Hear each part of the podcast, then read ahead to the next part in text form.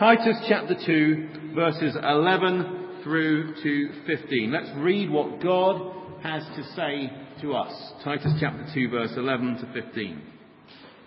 For the grace of God has appeared, bringing salvation for all people, training us to renounce ungodliness and worldly passions, and to live self-controlled, upright, and godly lives in the present age waiting for our blessed hope, the appearing of the glory of our great God and Saviour, Jesus Christ, who gave himself for us to redeem us from all lawlessness and to purify for himself a people for his own possession who are zealous for good works. Declare these things, exhort and rebuke with all authority.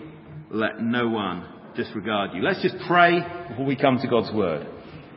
Our Father, we thank you for your word to us tonight. We want you to speak to us and to change us. We come before you, we ask for the help of your Holy Spirit to understand your message to us, and we ask that you will send us out in your service, changed tonight. In Christ's name. Amen. Well, what we're going to be doing over this weekend is we're going to be looking at those verses from Titus, and we're going to be taking about a verse each time, and we're going to look at it really carefully. You might want to get together with a friend and learn these verses over the weekend. And it's my privilege, because I'm uh, the first speaker, to introduce the book to you. So before we get to our verse tonight, which is chapter 2 and verse 11, which says, For the grace of God has appeared, bringing salvation for all people, we're going to begin by looking at the context of this. And we're going to be looking at the context so that we can understand more about God's grace. Well, the context is this. An older Christian, Paul, is writing to another Christian leader, Titus, who doesn't have quite so much experience and is in a difficult situation in the island of Crete, which is in the middle of the Mediterranean. And when we look at the beginning of Paul's letters, we often find the first few verses give us a key to the whole. So what we're going to do to get the context, we're just going to look carefully at the first few verses. Paul begins, Paul, a servant of God and an apostle of Jesus Christ.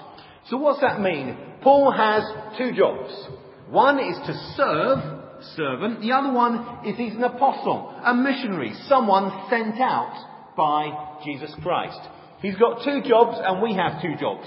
To serve and to go. And then he talks about the terms of his employment, if you like, in uh, these two jobs, in verses 1 and 2. He says, it is verses 1 and 2, for the sake of God's elect and their knowledge of the truth, which accords with godliness in hope of eternal life, which God, who never lies, promised before the ages began and at the proper time manifested in his word through the preaching with which I have been entrusted by the command of our God and Saviour.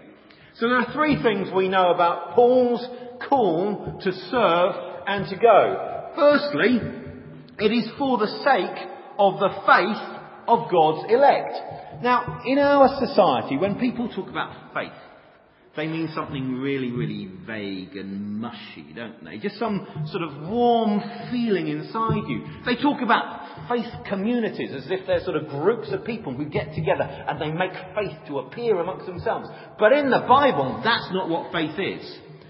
Faith is something grounded in God. And that's what it says there. It's the faith of God's elect. Now, people debate about what it means when it talks about God choosing people. But one thing is certain faith is grounded in God, not in our feelings. So you can't say there's mushy faith and then there's firm scientific knowledge or something like that. Faith is absolutely solid. The second thing we see about this is it's all for the sake of the knowledge of truth which accords with godliness. Well, you know about knowledge in our society, don't you? Knowledge people think of as just information. Secular culture just think you just need to know things. There's no moral dimension. And so people think, well, Wikipedia sort of brings together lots of things we know. And scientists find out more things. And hey, say they've got to kill some stem cells to find out some more things, that's fine. Because we just want to know more and more and more. But in the Bible, knowledge is connected with knowing God and doing what He wants. So you could be the best, brightest person in the world with all of those degrees and everything, and a complete fool in the Bible's terms if you're not following God. So what's the knowledge it talks about? It's knowledge of the truth which accords with godliness. It's truth, but not just truth in the abstract, it's truth that changes lives. So we got firm faith and we got truth that changes life, and then he says, and it's in hope of eternal life which God, who never lies, promised before the ages began. Well, what does our society think about hope? Well, according to the latest statistics, there are more young men in our society who kill themselves than are killed violently by others. That's in Britain. More young men kill themselves than are killed by others. That means we are a society which is in despair, without hope. What do people think about hope? People think hope is wishful thinking. Well, we as Christians have real hope because we have hope grounded in God. What does it say our hope is? Our hope is of eternal life which God, who never lies, promised before the ages began. Now just think about this. Our hope is eternal life that goes on forever and ever and ever. Who promised it? God who does not lie. That means our hope is completely solid, doesn't it? And he promised it. When did he promise it? He promised it before the ages began. So it's life that goes on forever and ever and ever, and God's been planning it from before the world was around. That's how big it is. God's great plan, and that's what we're messengers of. And who's promised it? God who never lies. When did he promise it? Before the world began. To whom did he promise it? What do you reckon? Well, humans weren't around, were they? So it can't have been to humans. Maybe it was the angels, but I think it's even before that. I think he promised it to himself. God promised to himself that he would give eternal life back in the ages past. And that is the wonderful thing that we can go out and tell people about. God's plan to bring salvation back in the ages. And you know what? God can't lie. So that means if God promises it, it's absolutely solid. Do you know, if you are a believer, you're saved, and your salvation is as certain as God Himself. You thought about that? Your salvation, that you will be for eternity with Jesus Christ, is no less certain than everything about God.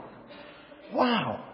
God has brought us into that. God can't lie. You know, some people loosely say God can do everything. You ever heard that? Well, I tell you, God can't sin. God can't lie. God can't turn bad. There are all sorts of things God can't do. He can do everything that's good. He can do everything he wants to do, but he can't do anything bad, and that's the wonderful thing. And he can't trick us or cheat us. He can't lie. And that means we can know that we have eternal life and know that as certainly as we know God himself. Those are the amazing conditions that Paul had to deal with as he served and went for Jesus Christ. And you know what? Those are exactly the same conditions for us. That's what we have as a wonderful message of grace. And then it will talk in verse 3, chapter 1 verse 3, that that was what was planned in eternity, but at the proper time manifested in his word through the preaching with which I've been entrusted by the command of God our Saviour. Paul says, wonderful message, and it's been revealed and is to be revealed by preaching. That means you and me. That we, just as Paul then has to tell people about that, we have to tell people about the wonderful message of God's plan to give eternal life. And It's something entrusted to us. We are stewards, which means that we have to. We've got to look after this message and make sure it gets out. In fact, it puts it even more strongly. It's a command to go out and tell others. Who gives the command? Verse 3 By the command of God our Saviour. It's a God who loves to save, has told us to go out and tell others about Him. Well, that, my friends, is the beginning of the letter. But we need to go on to get a bit more of the context before we get to chapter 2, verse 11. So, we look at what happens in Crete, verses 5 through to 15 of chapter 1. It's a pretty bad situation. Paul says in verse 5, This is why I left you in Crete, so that you might put what remained in order and appoint elders in every town as I directed you. And so, there's a problem in Crete. The problem is there's lots and lots of false teaching. Paul has a solution. And that is we need leaders who are people of absolute integrity, as he describes them, who are going to teach the truth. And you know what? That is what our society needs as well. Our society needs people who are going to lead, who have absolute integrity and are going to teach the truth. My friends, can, you be some of those? Can you have that integrity to tell others?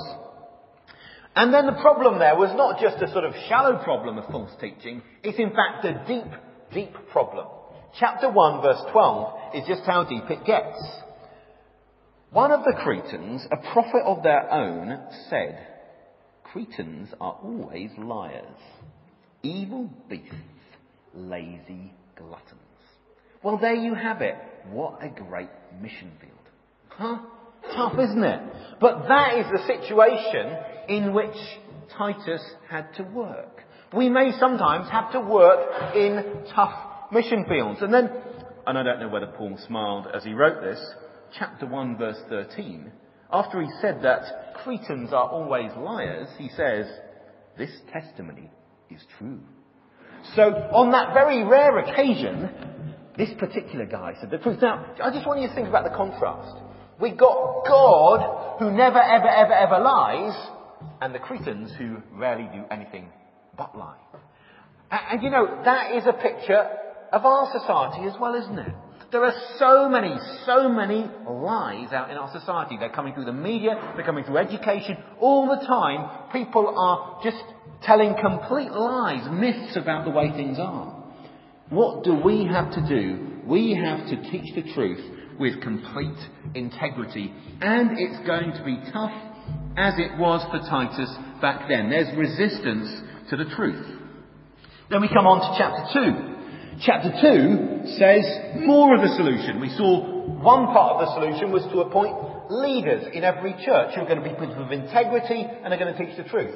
But chapter 2 says, and in fact, everyone is to be involved. Chapter 2 verse 1, he says, well, you can start. You teach what's right. But then chapter 2 verse 2, we want the older men. Chapter 2 verse 3, we want the older women. Chapter 2 verse 4, we want the younger women. Chapter 2 verse 6, we want the younger men. Now, in those days, there were no such things as middle-aged people, right? No, there were just young people and old people. That was all they had. So if you've got all the young men and all the young women and all of the old men and old women, you've got all of the adults. Right? And that's everyone who has to be involved in this task. And do you know what those people are called to? You can read it over the weekend as you read through Titus. They are called time and time again to self-control. And they are called to be working for sound doctrine to the older women, to teach the younger women, to teach, teach, and hold forth what is true in a twisted society. And then he turns to Titus again, verses 7 and 8, and he said, You, Titus, you've got to be the example. And if you're on a beach team, you've got to be the example. Don't follow just what everyone else does. We have to follow God. Do you understand? It may be, even in a beach team, we can lead each other astray with bad examples. Well, we individually have the responsibility to follow God. And then, verses 9 and 10 of chapter 2, he turns to the slaves. Now think about them. They were people who had to work for someone else. They might not have been able to get to church if they had to work or something. It was really, really hard for them. What could they do? They could be flogged if they spoke out, out of order. What could they do?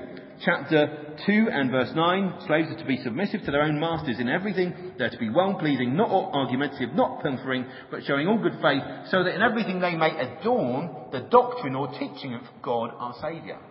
They are to help with teaching as well, even if they can't teach, just by the lives they live to adorn the teaching. And that, my friends, is the context for our verse today. Chapter 2, verse 11.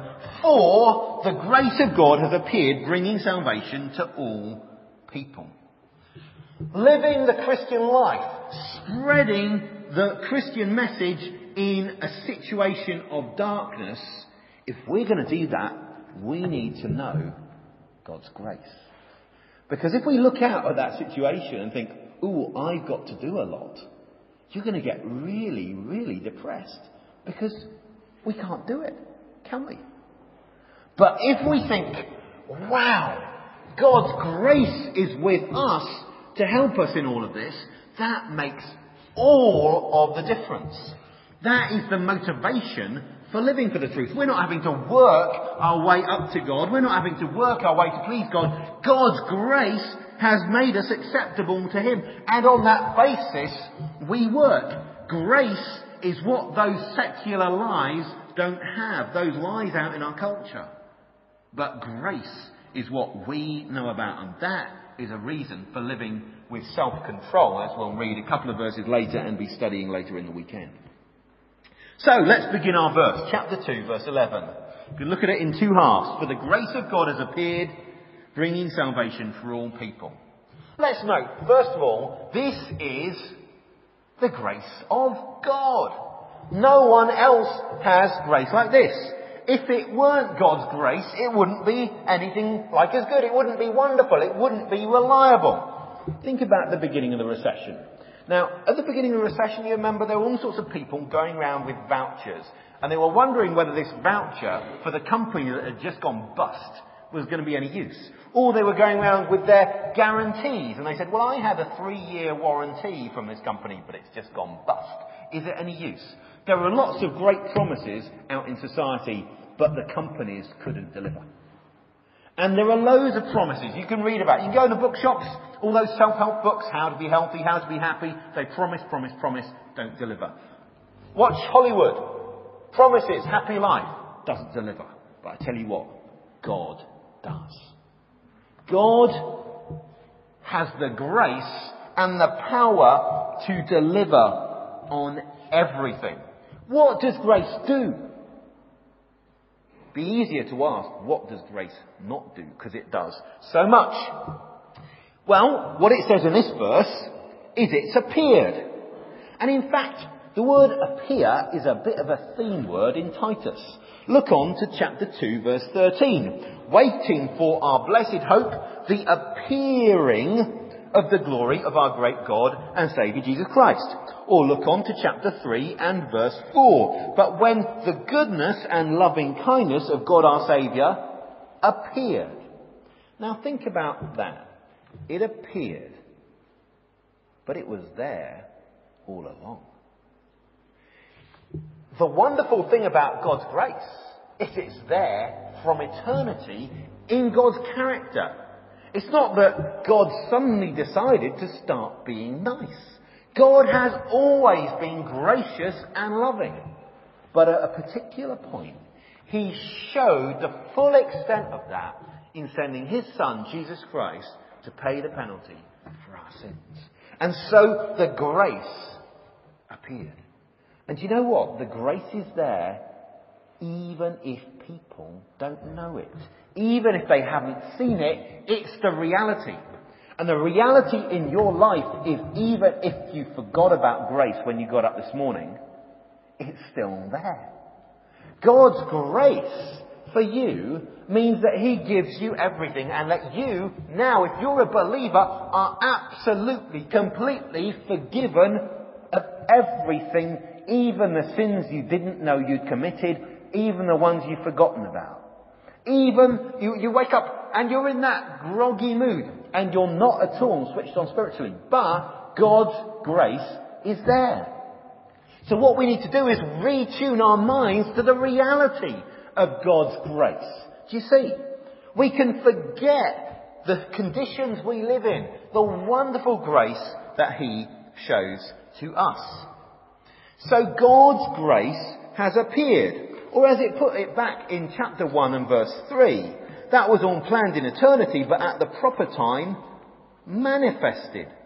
What did God's grace do? Well, for this, I want to look on to a wonderful passage in chapter 3. And I want to read from chapter 3, verse 3 through to 6. Let's read this together. For we ourselves were once foolish, disobedient, led astray, slaves to various passions and pleasures, passing our days in malice and envy, hated by others and hating one another. But when the goodness and loving kindness of God our Saviour appeared, He saved us, not because of works done by us in righteousness, but according to His own mercy, by the washing of regeneration and renewal of the Holy Spirit, whom He poured out on us richly through Jesus Christ, our Saviour. Think about what He's done. We were foolish spiritually. Absolutely going the wrong way. Led astray. Full of hate for ourselves, for each other, and malice. Envy. Looking at each other and saying, I want to pull that person down. I want to be better than them. Enslaved. Trapped. Unable to get out. That is our natural situation. That's what we deserve to be in, and that's where we deserve to stay. But when God, in His goodness, His loving kindness, and His grace came into our lives, what happened? God, our Saviour, saved us. He just lifted us out of that situation. Was it our works, the good things we did? No. None of that could bring us to God. But in fact, His righteousness made us stand upright. His mercy, He worked in us so that we were born again and gave us the Holy Spirit richly through Jesus Christ, our Saviour. That is what grace has done. Think about that. And what does it say specifically in chapter 3 verse 7? So that being justified made just by His grace we might become heirs according to the hope of eternal life. Is the hope of eternal life something vague? Is it something uncertain? Go back to the beginning of the book. It's something as certain as God Himself. That means that the heir, being an heir, having an inheritance, is as certain as God Himself. So what is grace? this grace that appeared? Well, it's something that worked in the past so we can be confident about the future. Remember chapter 2 verse 13. We are waiting for the blessed hope, and we remember that hope is not something uncertain, the appearing of the glory of our great God and Saviour Jesus Christ. We look forward to Him coming back. And that's all part of the package. You can't take one bit and the other without the other. It's all there in what a Christian has. Grace is everything good that we get from God. Do we have any pictures of grace today? Some people might say that what happened recently with the Lockerbie bomber was the person convicted of the Lockerbie bombing was grace. Because after having been convicted of killing 270 people, he was let out on compassionate leave uh, when he was terminally ill. And people say, well, he got a lot better than he deserved, and so that's grace. Well, I want to tell you, it's not. And I want to use that really as a contrast of a picture of grace. You see, we have been convicted of a far, far worse crime than what that man was convicted of. That was a terrible, terrible crime to kill that many people. But we have been convicted of the crime of turning our back on God and of acting to kill his son, Jesus Christ. But grace is not cheap. So grace doesn't say you haven't quite paid all the penalty or just paid a bit of it and we're going to let you off. Grace pays all of the penalty. So if you think about that guy, it's all of the um, all of the punishment that there would have been in a fully just legal system for killing 270 people. That is what grace pays, and that is what has been paid for us. And then it doesn't just let you out so that you can die. It lets you out so that you can live forever and ever and ever in the fellowship with Jesus Christ. And it doesn't just let you out with some cloud hanging over you that actually justice hasn't been done. It takes away the conviction. There's a not guilty over you. Think about that. So it's a really, really different thing. What we have is that we go from being condemned criminals who are going to serve out indefinite death penalties if you can have those. Whatever it is, you know, to being free, having an inheritance that is going to last forever. That is the grace which God has shown to us. And it is not something that's cheap, it's something He paid for because He gave His own Son. So that's the first half of chapter 2 verse 11. For the grace of God has appeared. And then it says, bringing salvation for all people. Now salvation is a big theme in Titus. And it says six times it has the word Saviour. And I want you to read these times together and think what's going on. There's a form of alternation. And I want you to spot what it is. We can look first at chapter 1 and verse 3. It says, the command of God our Saviour. Chapter 1 verse 4, grace and peace from God the Father and Christ Jesus our Saviour. Chapter 2 verse 10, the doctrine of God our Saviour.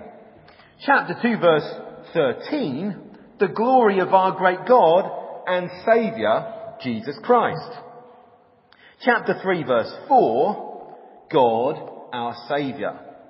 Chapter 3 verse 6, Jesus Christ our Saviour. Do you get it?